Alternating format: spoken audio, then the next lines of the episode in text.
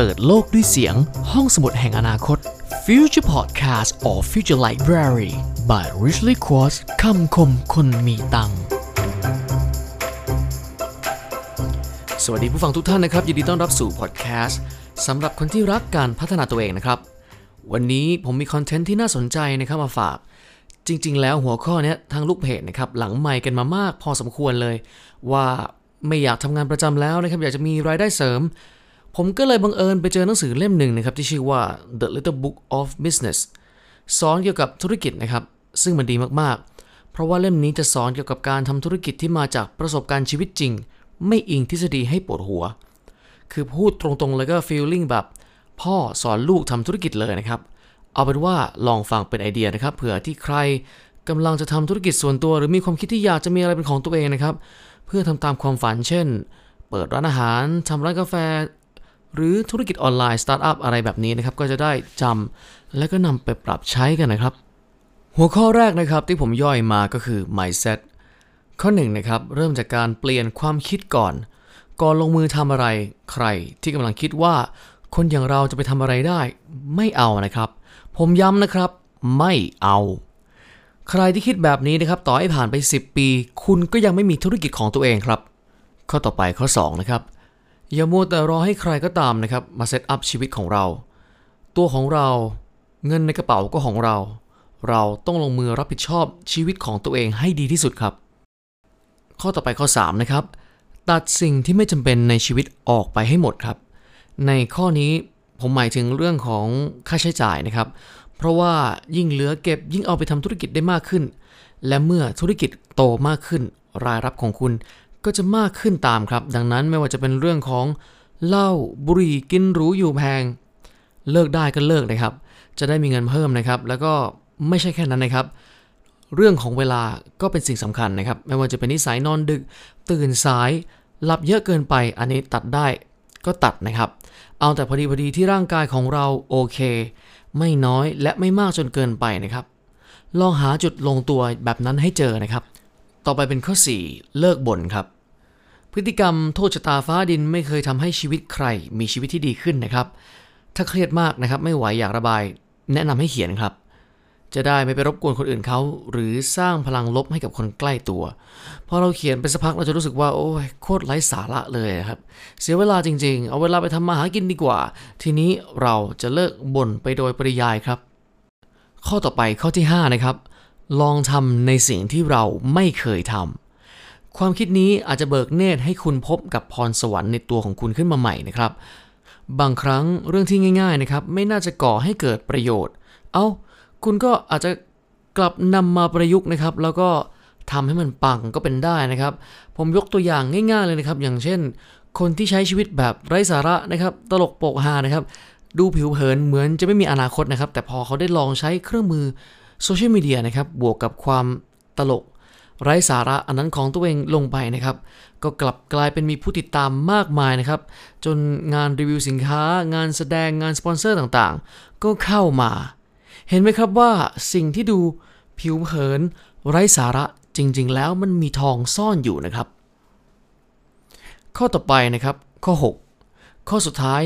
หาจุดลงตัวในชีวิตนะครับ สุขด้วยทุกข์ด้วย แต่สุขต้องเยอะกว่า ใครที่กังวลใจว่าจะไม่มีเงินเดือนประจำหากลาออกมาทำงานของตัวเองนะครับ ผมก็คิดว่าควรทำงานประจำไปก่อนนะครับ แล้วก็จัดเวลาทำงานเสริมเอา แบบนี้จะได้ไม่เครียดนะครับ แล้วก็รู้สึกว่าปลอดภัยมากกว่า แต่แต่แต่นะครับ ต้องมีวินัยนะครับไม่หายใจทิ้งไปวันๆส่วนวิธีการหรือว่า how to ในการจัดจุดสมดุลนะครับ ผมบอกไม่ได้นะครับ เพราะว่าแต่ละคนเนี่ยก็ ไม่ใช่มาม่านะครับ ที่ว่าต้มแล้วจะอร่อยเหมือนกันทุกซองนะครับ ดังนั้นก็ลอง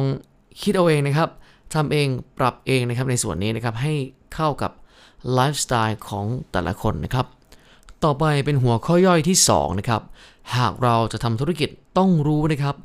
ถ้ายังไม่รู้เนื้อหาเหล่านี้นะครับ อย่าไปทำเลยครับ โอกาสเจ๊งสูงเหมันโดนหวยกินเลยนะครับ เพราะฉะนั้นนะครับในหัวข้อนี้ผมสรุปย่อยมาให้นะครับมี 30 ข้อนะครับ เริ่มจากข้อแรกครับข้อที่1นะครับคำถามแรกก่อนทำธุรกิจคือทำไมลูกค้าต้องเลือกเรา ถ้ายังตอบคำถามข้อแรกนี้ไม่ได้นะครับ อย่าหาทำธุรกิจเลยนะครับ ต่อไปข้อ2นะครับเกินครึ่งของคนในประเทศนะครับที่สำเร็จ เพราะว่าได้สูตรลับ เทคนิค และแรงบันดาลใจมาจากครอบครัวครับ ต่อไปข้อ 3 นะครับ สิ่งที่ทำแล้วสามารถแก้ปัญหาให้คนอื่นได้ คือโอกาสที่ธุรกิจจะเห็นชัดมากที่สุด ต่อไปข้อ 4 ครับทำในสิ่งที่ถนัดแต่ไม่ชอบ จะได้ผลดีนะครับ แต่ว่าแค่ระยะสั้นๆนะครับ โอกาสเบิร์นเอาท์เนี่ยเยอะมากนะครับก็คือทำงานหนักแล้วรู้สึกแบบมันเอียนไม่อยากทำต่อนะครับ มันคือภาวะเบิร์นเอาท์เลยครับที่แบบคนสมัยนี้เป็นกันเยอะนะครับ เพราะว่าทำเพื่อ เอาเงินมาแลกกับข้าวกิน คือทำทุกอย่างโดยปราศจาก passion นะครับ แค่เลี้ยงตัวเองให้อยู่รอด อันเนี้ยโอกาสเบิร์นเอาโอกาสที่จะเซ็งกับงานที่ทำมันมีสูงมาก ต่อไปข้อ 5 นะครับ คุณไม่จำเป็นต้องมีหุ้นส่วน แต่จำเป็นก็คือต้องมีคนช่วยในเรื่องที่คุณไม่เชี่ยวชาญ ข้อ 6 ครับ ธุรกิจของคุณมีราคาตามคุณค่าของมัน ข้อ 7 ครับ เรื่องยากที่สุดในการทำธุรกิจก็คือการสร้างคุณค่าที่โดดเด่นและรักษามันไว้ ข้อ 8 ครับ ถ้าธุรกิจที่คุณทำอยู่ คุณยังไม่มีความมั่นใจ ที่จะแนะนำหรือเชื่อมั่น ก็อย่าหวังเลยครับว่ามันจะปัง ต่อไปข้อ 9 นะครับ ไม่มีธุรกิจใดประสบความสำเร็จโดยปราศจากการลงทุนเรื่องคน ข้อ 10 ครับ พยายามแข่งกับคนอื่นให้น้อยที่สุดนะครับ แล้วก็โฟกัสที่ลูกค้าของคุณเอง ต่อไปข้อ 11 นะครับ เทคโนโลยีทำให้ผู้ประกอบการทำงานได้ง่ายขึ้น ดังนั้นต้องเปิดใจเรียนรู้สำหรับเรื่องของเทคโนโลยีนะครับ ข้อ 12 ออกแบบโมเดลธุรกิจไว้สัก 2-3 อันนะครับ ข้อนี้สำคัญนะครับอย่าลืมว่าตอนนี้ โลกของเราเนี่ยหมุนเร็วกว่าแต่ก่อนมากนะครับ ดังนั้นการมีแผนสำรอง 2-3 อันนะครับ จะช่วยให้คุณอยู่ในวงการนี้ได้ยาวนานมากขึ้น ข้อ 13 ครับ process หลักๆ ของคนที่เป็นเจ้าของครับก็คือการมองหาโอกาสใหม่นำเสนอ ต่อรองฝึกให้ชินนะครับ จะได้ไม่โดนเอาเปรียบนะครับหรือว่าเสียเปรียบในเชิงของธุรกิจ ข้อ 14 ครับ เวลาว่างใช้คุ้ม โดยศึกษาพฤติกรรมจริงของลูกค้าบ้างนะครับ แค่วันเดียวก็ได้ประโยชน์มากกว่าอ่านหนังสือหลายสิบเล่มแล้วนะครับ เพราะว่าบางครั้งพฤติกรรมของลูกค้าคุณเนี่ยก็ยากเกินกว่าจะเข้าใจ ข้อ 15 ครับ เจ้าของต้องรู้ทุกโปรเซสของงานทั้งหมดนะครับ แต่ไม่จำเป็นต้องลงไปเล่นเอง กระจายงานแล้วก็อำนาจการตัดสินใจด้วยนะครับ เพื่อให้ลูกน้องเนี่ยตัดสินใจได้เลยนะครับ แล้วก็ทำให้โฟล์ของงานรันได้เร็วขึ้นไวขึ้นนะครับ ข้อ 16 แบรนด์สำคัญที่สุด ตัวตนของเจ้าของแบรนด์แบรนด์เนี่ยนะครับ ย่อมส่งผลต่อธุรกิจเช่นเดียวกันนะครับ ยกตัวอย่างง่ายๆนะครับในไทยใคร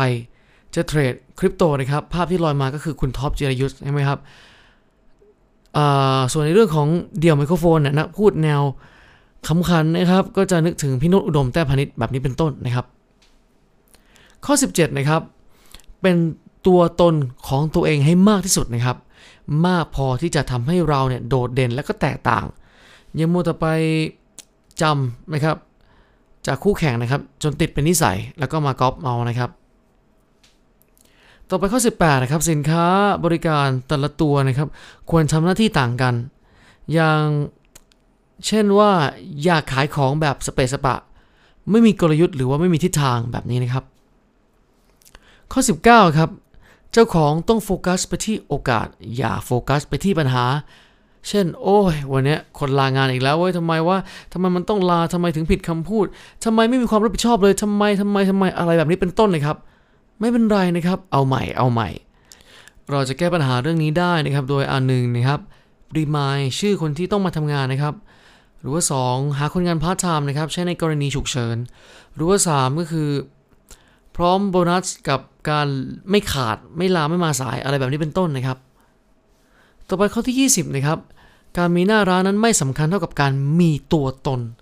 และหากมีตัวตนในโลกออนไลน์ได้นี่คือยิ่งดีนะครับ เพราะว่าเข้าถึงง่ายนะครับ ใครๆตอนนี้ก็อยู่บนโลกออนไลน์กันแล้วนะครับ ข้อ 21 นะครับ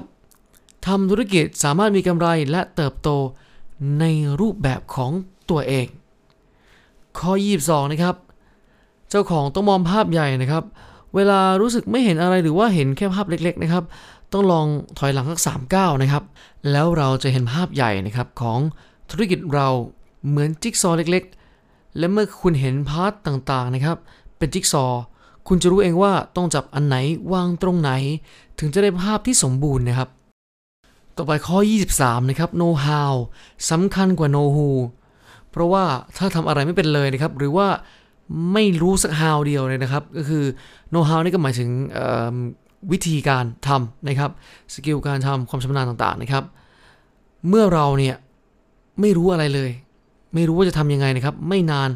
เราก็จะเสีย know who นะครับ who ในที่นี้ก็หมายถึงอาจจะเป็นตัวบุคคลอย่างเช่น เพื่อนร่วมงานนะครับ คนที่ทำงานให้หรือว่าลูกค้าแบบนี้นะครับเป็นต้น ข้อ 24 นะครับ การขายอาจจะต้อง ขาดทุนบ้างนะครับบางตัวนะครับ เพื่อให้ได้กำไรโดยรวมที่มากกว่า แต่สำคัญสุดก็คือต้องเก็บเงินให้ได้นะครับ ข้อ 25 ครับ การเงินส่วนหนึ่งเอาไว้พัฒนาแล้วก็ทดลองแคมเปญใหม่ๆ อยู่เสมอ ข้อ 26 ครับ แนวคิดวิธีการบริหารคนสรุปได้ 3 แนวทางก็คือ คิดว่าเราเป็นลูกน้อง คิดว่าลูกน้องเป็นลูกค้า และคิดว่าลูกค้าเป็นตัวเรา ฟังอีกครั้งนะครับ ให้เราคิดว่าเราเป็นลูกน้อง และคิดว่าลูกน้องเป็นลูกค้า และคิดว่าลูกค้าเป็นตัวเรา ข้อ 27 นะครับ ติดตามคู่แข่งเป็นระยะระยะจะได้รู้ว่าโลกไปถึงไหนกันแล้ว ข้อ 28 นะครับ โลกไม่ได้มีแต่ประเทศไทยนะครับ ขายที่นี่ไม่ได้ก็ย้ายไปขายประเทศอื่นนะครับ ขยันหาตลาดใหม่ๆอยู่เสมอ ข้อที่ 29 ของธรรมดาจากที่อื่นๆ อาจจะเป็นของใหม่ๆสำหรับที่นี่นะครับ โอกาสทองนะครับ เกิดได้จากทริคเล็กๆ อะไรแบบนี้แหละครับ และข้อสุดท้ายนะครับ ข้อที่ 30 ธุรกิจมีขึ้นมีลงนะครับ จงสุขใจเมื่อได้กำไรนะครับ และก็จงทำใจเมื่อขาดทุน ลงทุนแล้วต้องรู้จักพอนะครับ พอได้ก็คือได้นะครับ ส่วนเลิกก็คือเลิกนะครับ และนี่ก็คือ 30 ไอเดียความคิดนะครับในการทำธุรกิจ พยายามสรุปให้เข้าใจง่าย ๆ ย่อยพร้อมกลืน แล้วก็นำไปปรับใช้กันนะครับ ใครที่กำลังอยากมีธุรกิจนะครับ หรือว่าเริ่มรันธุรกิจไปบ้างแล้วบางส่วนนะครับ ก็จำแล้วก็นำไปปรับใช้ดูนะครับ อย่าแค่ฟังอย่างเดียวนะครับ หากใครยังสงสัยนะครับ แนะนำให้ฟังอีกรอบนะครับ เพราะยิ่งฟังยิ่งเข้าใจยิ่งเกิดผลนะครับ และใครที่ชอบข้อไหนนะครับผม หรือทำข้อไหนแล้วเวิร์กนะครับอย่าลืมนะครับมาคอมเมนต์บอกกันหน่อยนะครับหรือถ้าชอบแนวแนวนี้นะครับผมยังมีอีกเยอะเลยนะครับสำหรับเนื้อหาคอนเทนต์ดีๆแบบนี้นะครับก็คอมเมนต์บอกกันหน่อยนะครับจะได้นำมาย่อยนะครับเอามาให้ทุกคนได้ฟังกันอีกนะครับหากใครอยากจะหยิบไปอ่านนะครับสำหรับหนังสือตัวเต็มนะครับ สามารถสั่งซื้อได้กับทางเพจของเราแล้วนะครับวันนี้มีพร้อมจำหน่ายเลยนะครับ ชื่อหนังสือว่า The Little Book of Business นะครับ เดี๋ยวผมทิ้งลิงก์เอาไว้ให้ด้านล่างเลยนะครับ ส่วนใครที่ไม่สะดวก YouTube นะครับอย่าลืมไปฟังนะครับในส่วนของ Apple Podcast แล้วก็ Spotify ด้วยนะครับผมวันนี้มีพร้อมให้บริการแล้วนะครับ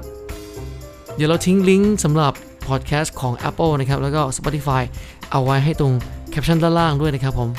สำหรับวันนี้ก็มีเพียงเท่านี้นะครับผมและเช่นเคยนะครับ อย่าให้คำว่ารู้แล้วทำให้คุณพลาดเรื่องราวดีๆนะครับ